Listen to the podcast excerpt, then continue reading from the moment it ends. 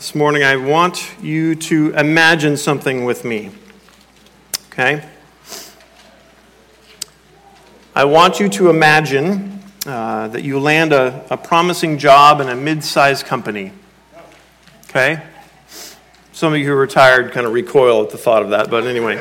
Um, pretend you really want it. Okay? So you landed a job with this company, the benefits are good, the, the pay is above average, there seems to be some kind of uh, upward mobility and all the things that you were looking for. And so for the next 10 years, you work and you see a few good bonuses and you see a few lean years and you get a few promotions and more responsibility, and some of that you want, some of that you don't. Uh, over those 10 years, you find that the company is a bit uh, tight lipped when it comes to the public. There aren't really other opportunities to visit other branches or to actually meet many of the clients, and that always kind of seems strange to you. But there's rumors that the CEO is kind of a paranoid guy or something, and, and the whole outfit doesn't want government agency snooping around or something, and you just buy it and keep going. You keep your head down, you keep feeding your family, and life is good. But then a coworker seems to go off the rails.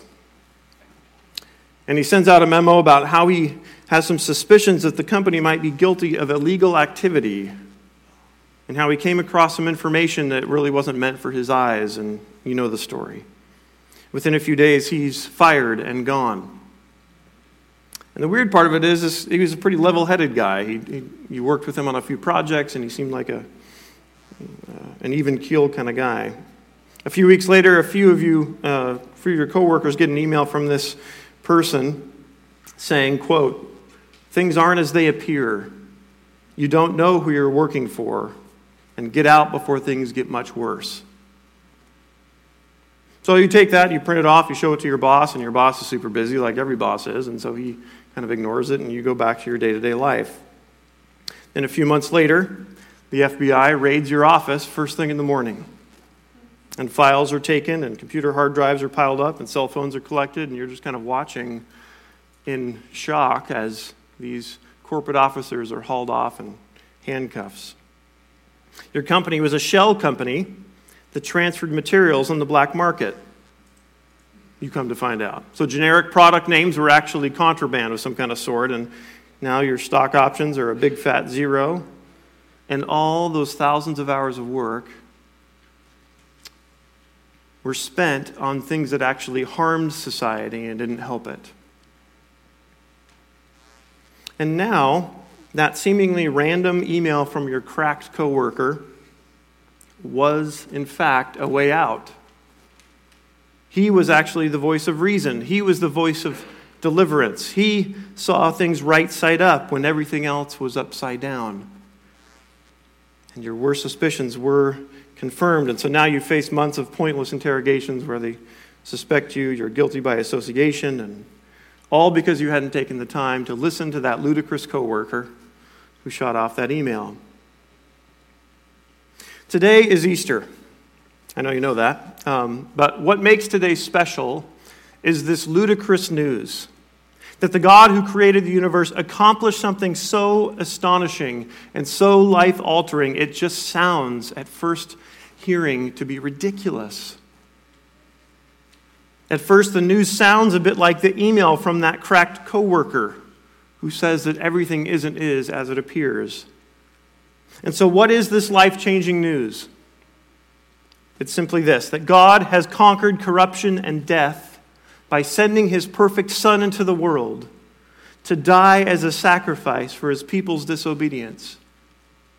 And then, three days later, that same God man physically rose from the dead confirming his claims. This resurrection demonstrates the fact that the world is, in fact, operating upside down, and that we are born slaves, and that death is abnormal. Many here don't find um, the resurrection of Jesus all that compelling. Uh, and maybe some haven't made the connection between the resurrection and our freedom.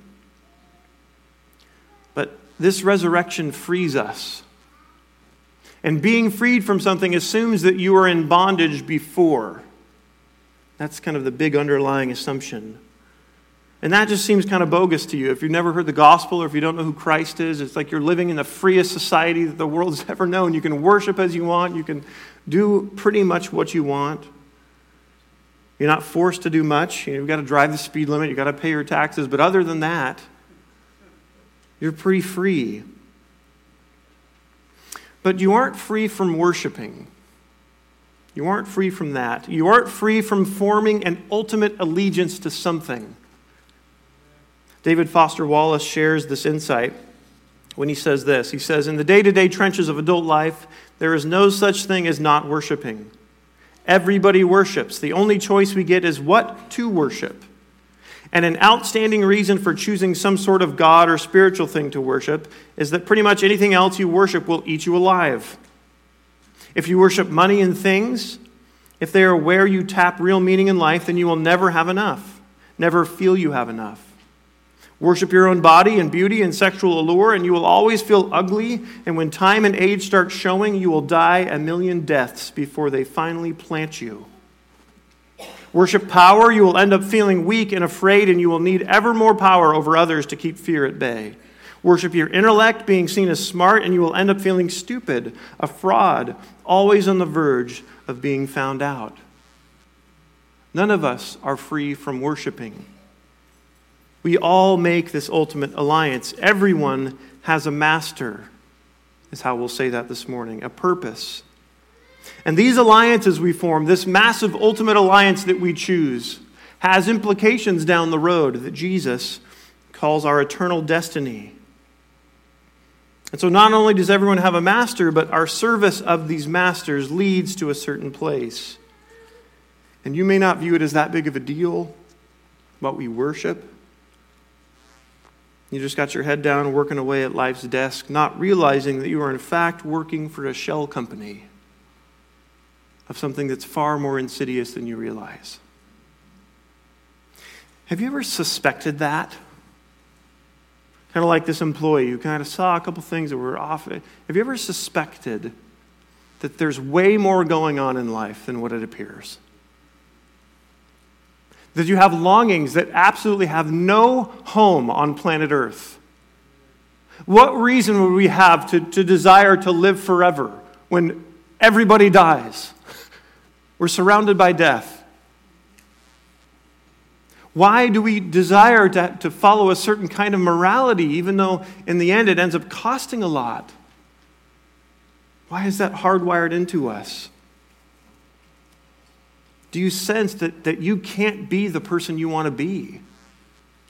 That if you were push came to shove and you really admitted it, there is a limitation there that you, you are in a form of bondage and you're not quite sure what that is. There's hints of this shell company everywhere.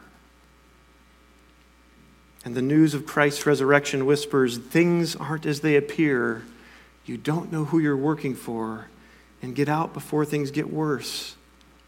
It whispers of a plan, of, a, of an exit, of a rescue way that God has made, a hope of living right side up before that final day. Jesus has lived right side up. And he is our great forerunner. He is the one who's gone before us. And so we're going to see what is this way that he has laid for us? What is this option of real lasting hope that we have in the gospel? We're going to be in Romans chapter 6 this morning. Romans chapter 6. If you didn't bring a Bible, that's okay. There's some in the lobby you can grab or steal from us. Romans chapter 6, I'm going to read verses 15 through 23. Why don't we stand if you're physically able to do so in reverence for God's word? And I'm going to read some words of the Apostle Paul written to the church in Rome. Romans 6, verses 15 through 23. I'll be reading out of the English Standard Version. Here's what it says What then? Are we to sin because we are not under law but under grace? By no means. Do you not know that if you present yourselves to anyone as obedient slaves, you are either slaves of the one whom you obey, either of sin, which leads to death, or of obedience, which leads to righteousness?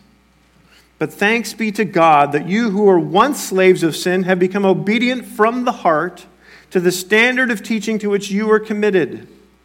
and having been set free from sin, have become slaves of righteousness. I am speaking in human terms because of your natural limitations. For just as you once presented your members as slaves to impurity and to lawlessness, leading to more lawlessness, so now present your members as slaves to righteousness, leading to sanctification. When you were slaves of sin, you were free in regard to righteousness. But what fruit were you getting at that time from the things of which you are now ashamed? The end of those things is death. But now you have been set free from sin and have become slaves of God. The fruit you get leads to sanctification, and its end, eternal life. For the wages of sin is death, but the free gift of God is eternal life in Christ Jesus our Lord. You can be seated.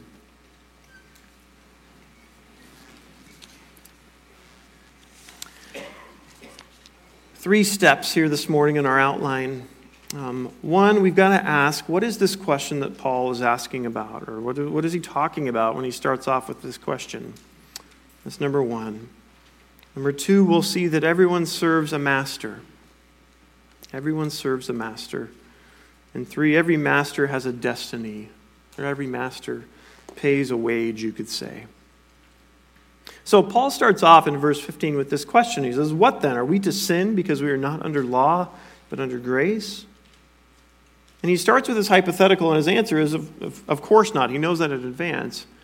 But here's this question Is rebelling against God okay because we're under God's grace, not God's law? Now, the question is, what does it mean to be under God's grace instead of being under God's law?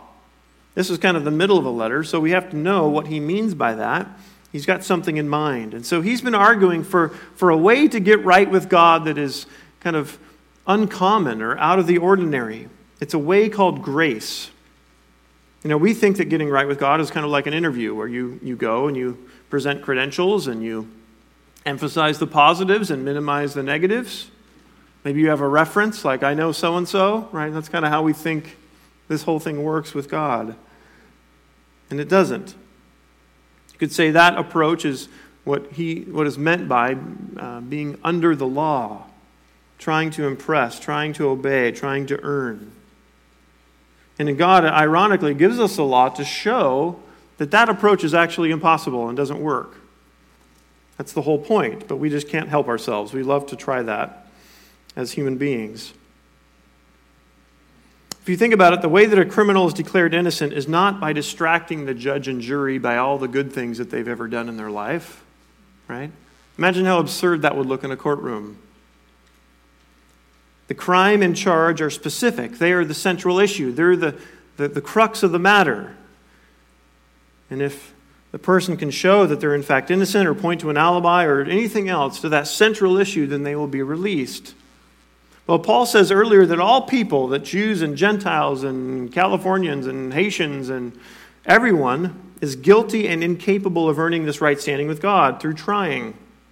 He says earlier in chapter 3, verse 10 None is righteous, no, not one. No one understands, no one seeks for God. He makes it really clear that to be under the law is to be under the judgment of God's law, and that only says guilty. But Paul says there's this alternative way, this way of grace that he's been explaining in his letter. That God has planned this way by sending a second Adam. The first Adam was the guy in the garden who blew it, who ruined things for everybody. And the second Adam is Jesus Christ, who came and decided to take on our guilty sentences and to pay for them on the cross. And we know that these guilty sentences are paid and pardoned because the body of Jesus went missing three days later. And he rose, and all of his enemies searched, and they tried to spin the story, and they tried to do all of this stuff. And yet, the church was born because he rose from the dead. And so, this new way of grace that Paul's been talking about is not accomplished by doing, but by attaching. Attaching yourself via trust to this man Jesus, to his life and to his death to his resurrection. And what, what happens to Jesus then happens to us. He dies, and so we die too, is what he's been saying in Romans chapter 6. Our old selves die, our sinful selves die. And since he was victorious over sin, it's actually our expectation that we'll be victorious as well. That's the way of grace to be right with God by attachment, not by performance or achievement. And it's through this attachment that we have been changed, we are changing, and we will be changed in the future. Now, earlier, Paul asked the question in verse 1 of chapter 6. He says, What shall we say then? Are we to continue in sin that grace may abound? There, he's asking, Does being under grace mean that we can sin? Uh, or can we get more grace by sinning more? And here, it's kind of a similar question, but a little bit different. He's saying, Does being under grace mean that we can? We can sin. Does this way of grace allow us to be lax since we're saved by attachment? It's kind of like the kid at school, the, the small kid who's picked on all the time, but he makes friends with like the biggest kid in the school and walks around with him all the time. And all of a sudden, over time, you see this, this guy who was scared before get a little more cocky and get a little more, you know, oomph in his step because he's attached to the bigger guy, right? And so now Paul's asking, does God's willingness to attach to us mean that we can kind of take advantage of the situation, if you will, and act like sin is okay? But Paul, he's insisted over and over again in this letter that that's not the case. He does say you're not a slave of sin anymore. He says that five different times if you want to search for him in chapter 6. You're not a slave, you're not under its rule anymore. And so, what's the temptation for the person who keeps hearing, You're not a slave anymore, you're not a slave anymore? Like, I'll just go do whatever I want, right? So, Paul is throwing out that question. He's, giving, he's going to give us a good answer. So that's what he means by being under grace, is having this right standing with God by attachment. Now, let's get into the second point, which is that everyone has a master. Everyone has a master. You know, Paul, I'm so glad for Paul in verse 19. He says, I'm speaking in human terms because of your natural limitations. And I just, I like verses like that. As a guy who's kind of slow sometimes, like, give me an illustration, picture, draw it for me, you know? And so he does. He uses an image that would have been very familiar in their day and a little less so in ours. And that's the image of a slave and a master. A slave and a master. He says that everyone has a master, everyone obeys someone or something. One author says, The master we obey shows whose slaves we are. And that's what Paul is saying. You know, we think that our choice is between being free or being a slave. And Paul is saying that's not actually your choice. Your choice is which master are you going to serve? That's what he's assuming. Now, you might kind of recoil at that, at that idea. What? Like, are you kidding me? I'm not a slave to anybody. But again, is that entirely true? Do you find yourself being under compulsion to do things that your conscience doesn't want you to do? Are you able to be the person that you desire to be? Are you really free? And if not, if you're, if you're not free, then what's keeping you from becoming the person you want to be? Don't you find life disappointing sometimes where you just kind of feel like the punching bag, you know, instead of the one punching? Do you have a concern over what other people think and are you, do you think about how to impress other people? And maybe when you really press that issue and you think about, am I a slave or am I not? You might find that the, the rhythms of your heart and the patterns of your mind are more like those of a slave than a free person. Think about that. We might not be, you know, subject to an earthly master that we see, but we are obeying something and we, we are obeying someone, even if it's our own pride, even if it's ourselves. And Paul says, no, no, no, it's not, the choice is not between freedom and slavery. The choice is between who you're going to serve. And he actually really narrows it down from there, even. Because he says, do you not know in verse 16 that if you present yourselves to anyone as obedient slaves, you are slaves of the one whom you obey? Do you want to know who you're a slave to? Look at who you're most concerned about. Look at who you trust. Look at who you go to when you're anxious or what you do when you're pressed. Either of sin, which leads to death, or of obedience, which leads to righteousness. So he kind of narrows it down, he whittles it down. And we might think that we're serving ourselves or we're serving a cause or we're, but all those shell companies that we serve that are not Christ are all attached. And he calls it the slavery of sin. And in case you think Paul's like the harsh guy and Jesus is like the nice guy, Jesus says in John 8:34, "Truly, truly I say to you, everyone who practices sin is a slave of sin." So Paul and Jesus are in agreement. They're saying everybody serves someone, and he narrows it down just to these two. And in this day and in our time, obviously we know that if you're a slave that you can't serve two masters. Because being a slave requires total allegiance, doesn't it? And this is what Jesus even says. He says, No one can serve two masters, for either he will hate the one and love the other, or he will be devoted to the one and despise the other. In Matthew 6 24. So everyone has a master, and there's only two options. Now let's compare these masters. It's the master of sin. What is, what is he like? Well, sin is, is really a self serving master. You'll notice back in verse 12, it says, Let not sin therefore reign in your mortal bodies to make you obey their passions. There's a, a manipulation and a, and a lust that is tapped into. That the, the master of sin will leave us hungry, he'll leave us wanting for his own purposes. Sin feeds unrighteousness, which that lawlessness, it says in verse 19, leads to more lawlessness. It's kind of this bottomless, short term pit that is described. In verse 21, he even says, But what fruit were you getting at that time from the things of which you are now ashamed? You know, things that, that seemed normal to me early in my life, I look back now on and I just cringe at.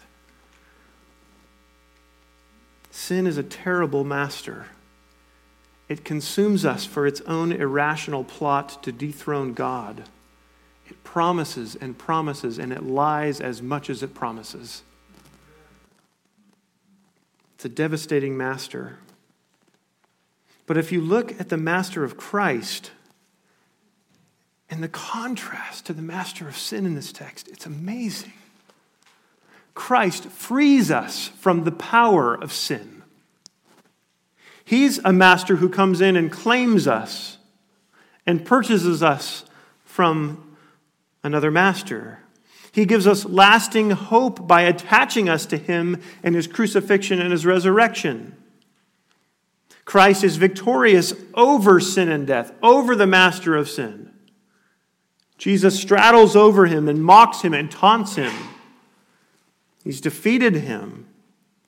In Colossians, it says that God disarmed the rulers and authorities and put them to open shame by triumphing over them in Christ. He's the one who's been victorious over that other master, and He's the one who serves and dies in our place. Christ leads us, it says, into righteousness and sanctification, which is a fancy word for growing or continually being changed by God. Notice that the slaves of God are happy to be slaves of God. Look at what it says in verse 17. But thanks be to God. Why would we give thanks to God? That you were once slaves of sin, have become obedient from the heart to the standard of teaching to which you've been committed. Why would we thank God? Because He's made us His slaves? Why would that be a good thing? But it says that we are obedient to this new master from the heart, meaning sincerely we want to obey him. We want to love him. We want to serve him. He's that glorious. He's that good. He's that perfect that we want to be slaves to him. See, the, the problem with our view of authority in our culture is that we don't understand what perfect authority is like. We just have the crummy version, right?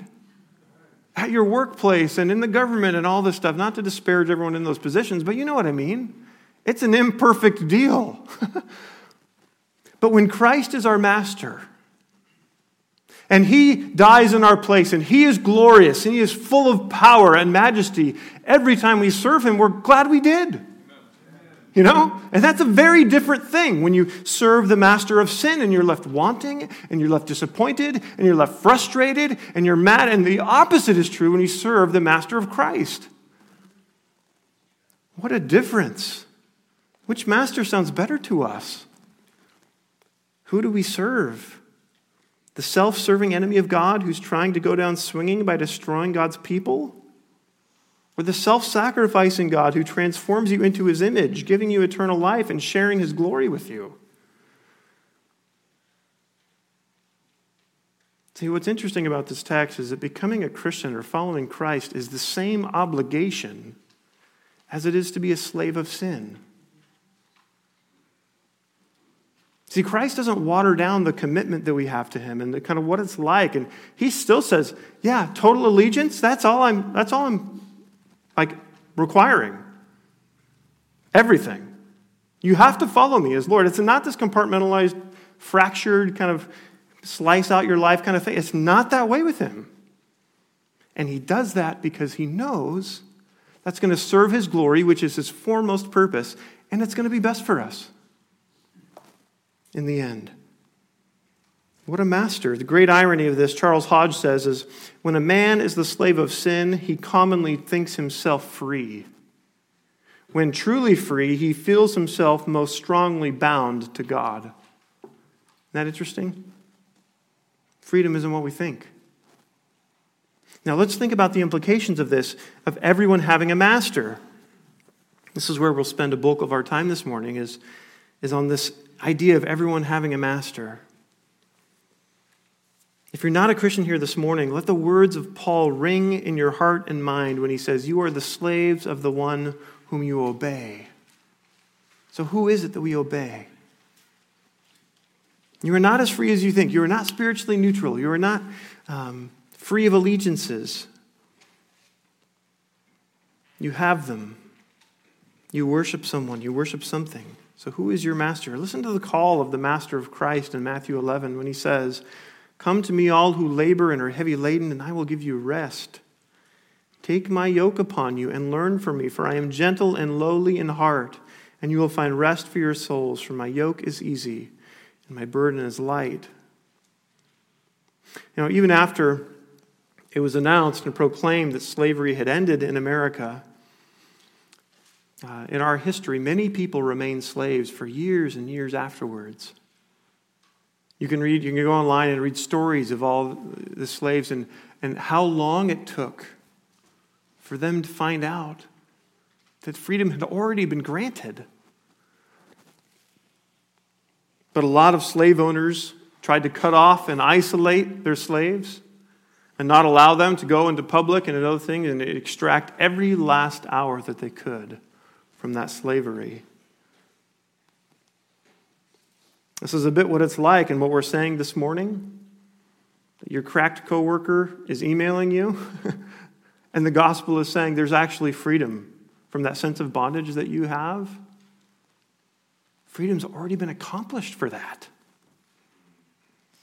It's already been broken. And you don't have to be a slave to sin anymore. That's the good news of the gospel through the resurrection.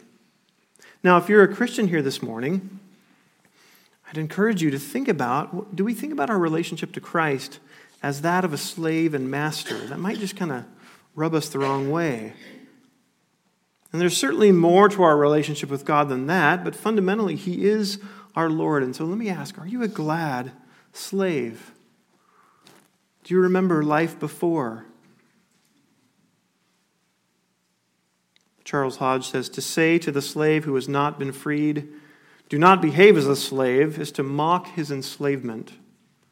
But to say the same to the slave who has been set free is the necessary appeal to put into effect the privilege and rights of his liberation.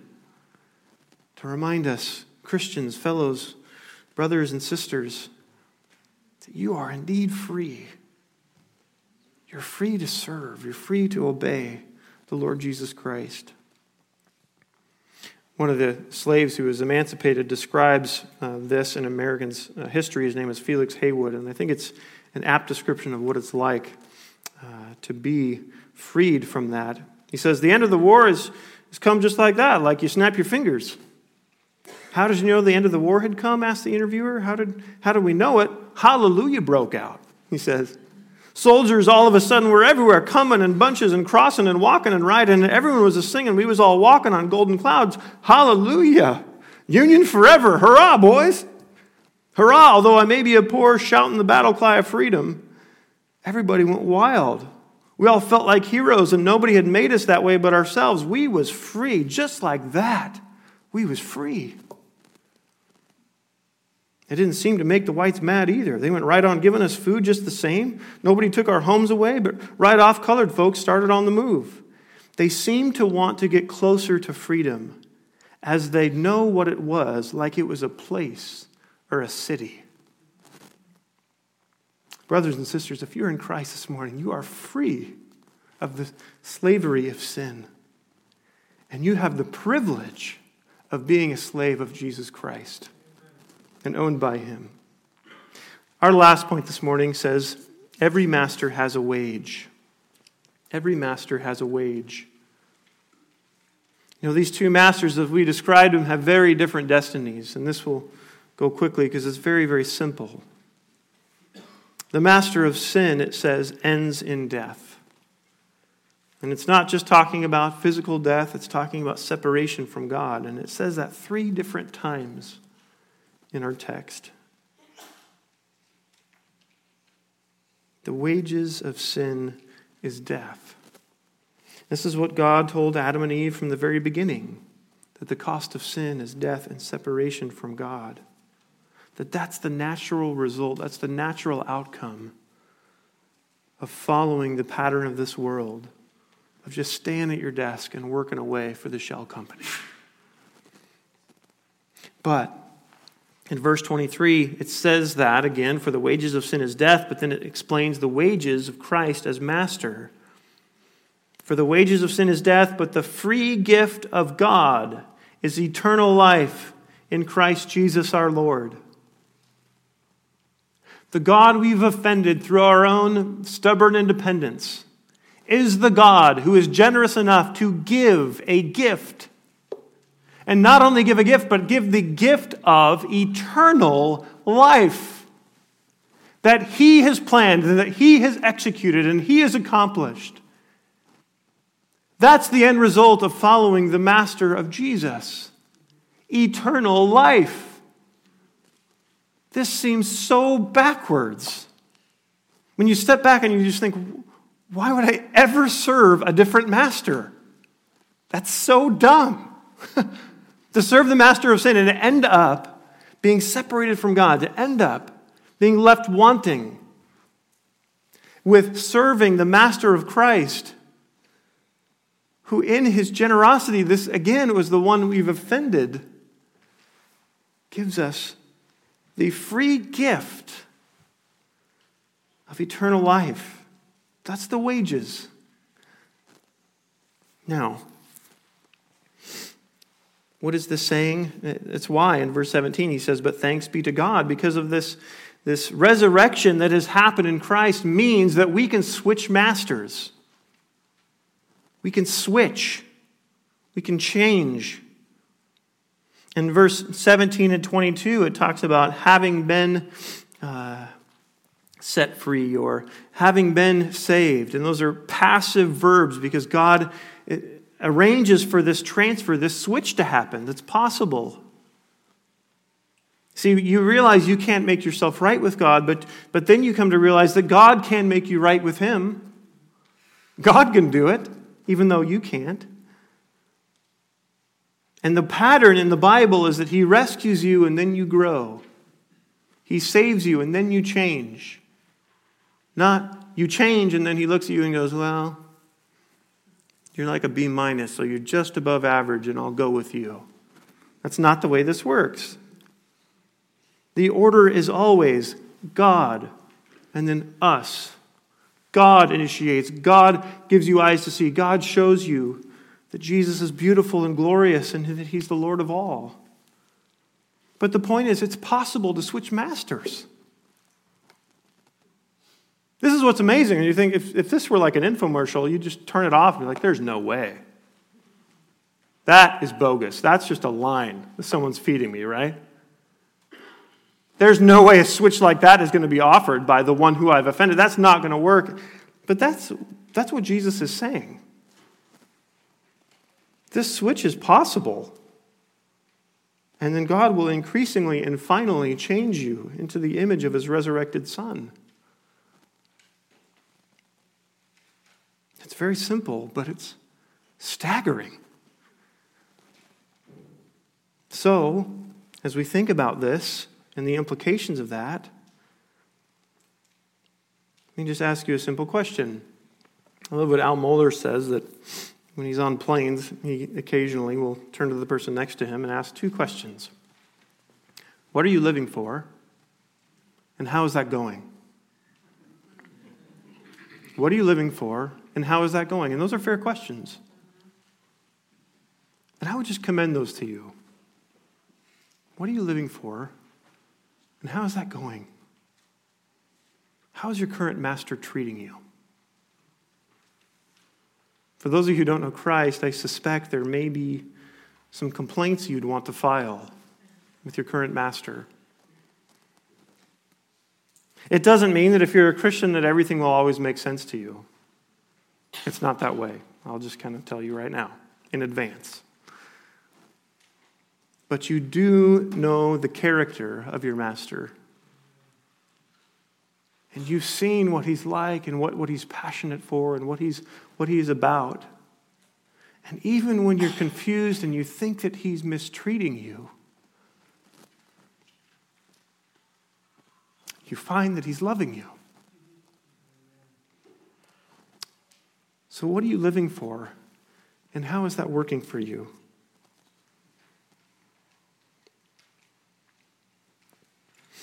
As a close, closing illustration, I'm going to share with you a story, and I might have shared it. I don't know. We've been here long enough that our, our illustrations are starting to overlap. So we're in like Pastor Danger Zone, right? No. Um, but uh, I think it's just a, a, an image that is so helpful to me and has been about a man named Hiroo Onoda. On September 2nd, 1945, is when uh, the Japanese formally surrendered aboard the U.S. naval boat uh, Missouri not officially ending World War II. And although the war was over, um, and it took, it took a lot of time to alert the world, especially the soldiers who were stationed on islands. And there was four Japanese soldiers, one of which was named Hiroo Onoda, who had been stationed on the, an island in the Philippines. And so after the war ended, they actually flew over the island and dropped these leaflets in October of 1945 explaining that the war was indeed over. But these men didn't come out, they didn't relent. As you know, the, Japanese have a very firm commitment to uh, fighting to the end. And so, uh, in 1946, a second attempt was made, and a leaflet was dropped over the island explaining from the general who they served under that the war was over and they continued to fight. They thought it was a farce, someone making it up. In 1952, seven years after, they dropped family pictures explaining the same thing, with their family actually having written to them. They thought it was all a conspiracy and they were to continue fighting. In the meantime, there were all these skirmishes with local fishermen and police and all these things where actually three of the four men died fighting a war that was already over.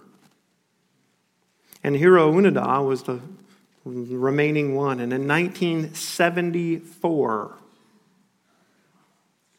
29 years later, a college dropout made it his mission to find Lieutenant Onoda. He said he was going to look for uh, the wild panda, the abominable snowman, or Onoda. And so he decided to look for Onoda. Quite a guy. You have to look it up on YouTube. It's a fascinating story. So he flew back to Japan and he found uh, this, this college dropout found uh, commanding officer from 29 years before and got him to go with him to the island to find Lieutenant Onoda. And Lieutenant Onoda emerged from the jungle surrendering 29 years after the war was over in full uniform with his original rifle in operating condition and 500 rounds of ammo and several hand grenades. AKA, he could have gone a lot longer, basically, it sounds like. And at that point, Lieutenant Onoda had spent more of his life fighting a war that didn't even exist because he didn't believe that peace terms had been reached. He could have been spared three decades of time just by believing the good news that the war was over. The reason why that story moves me is because I, I see that story being replayed out in the lives of people all around me who don't know that Jesus Christ, that God in the flesh has come and lived a life that you and I never could have done and we constantly fail at. And he died in a way so as to set up an exchange with God, to exhaust and to, to, to drain the payment for sin. And then he was vindicated, and that exchange was confirmed when he was raised three days later and ascended to heaven. And there will be a day that he returns, and there are scads of people who are continuing to fight a hopeless war that has already been won. That's the good news of this morning. That's the leaflet that's dropping out of the sky to you if you don't know Christ. Christ is victorious. The resurrection shows us that. And now, because of that resurrection, we can walk in newness of life, and that life will never, ever end. If you're not a Christian here this morning and want to talk more about that, please do so. Please talk to the person who invited you, talk to any of us, talk to me. We would love to explain more about how these peace terms have, have come to be. And we know you'll be creeping out of that jungle slowly, right? We know that, that it sounds too good to be true, but it's true. Let's pray. Lord Jesus, we thank you that you have secured victory. You've done it.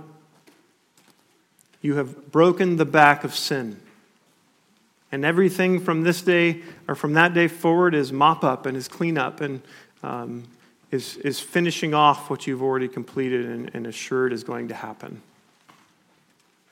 We thank you, Father, that, we, that your grace doesn't cause us or cause us just to chase after a false freedom, but actually, this gospel, this good news, it endears us to Jesus. We're so thankful that, that you make it possible for us to be attached to him, to his crucifixion and to his resurrection. And, and God, we pray that you'd help us to draw near, that in our, in our lives we would be people whose, whose lives correspond to this good news and this reality we've been looking at in Romans 6 for the past few weeks. God, as, as good Americans, it's hard to even say it, but we're thankful to be slaves to you. We're thankful for your loving authority and for your salvation and for the way that you um, rescue and, and, and confront us and love us and serve and, and do what you do to accomplish your glory and our good at the same time. God, we don't know how you do that, but we know that you do. So give us faith, give us, give us hope in the news that we are now slaves of righteousness. And that the fruit that we get as a result of being a slave of righteousness is sanctification and is eternal life. And God, I pray for those who are here who may not know you yet, who are scared, who want to just keep plowing away at serving the shell company. God, I pray you disrupt that. I pray you break through and give them eyes of faith to see the beauty and glory of Jesus Christ on display. Help us to celebrate today. We want to party like nothing else today. Today is victory day. Today is your day. Today is a day to, to shout out from the rooftops that everything is, is not as it appears. So help us to do that with our families and our neighborhoods.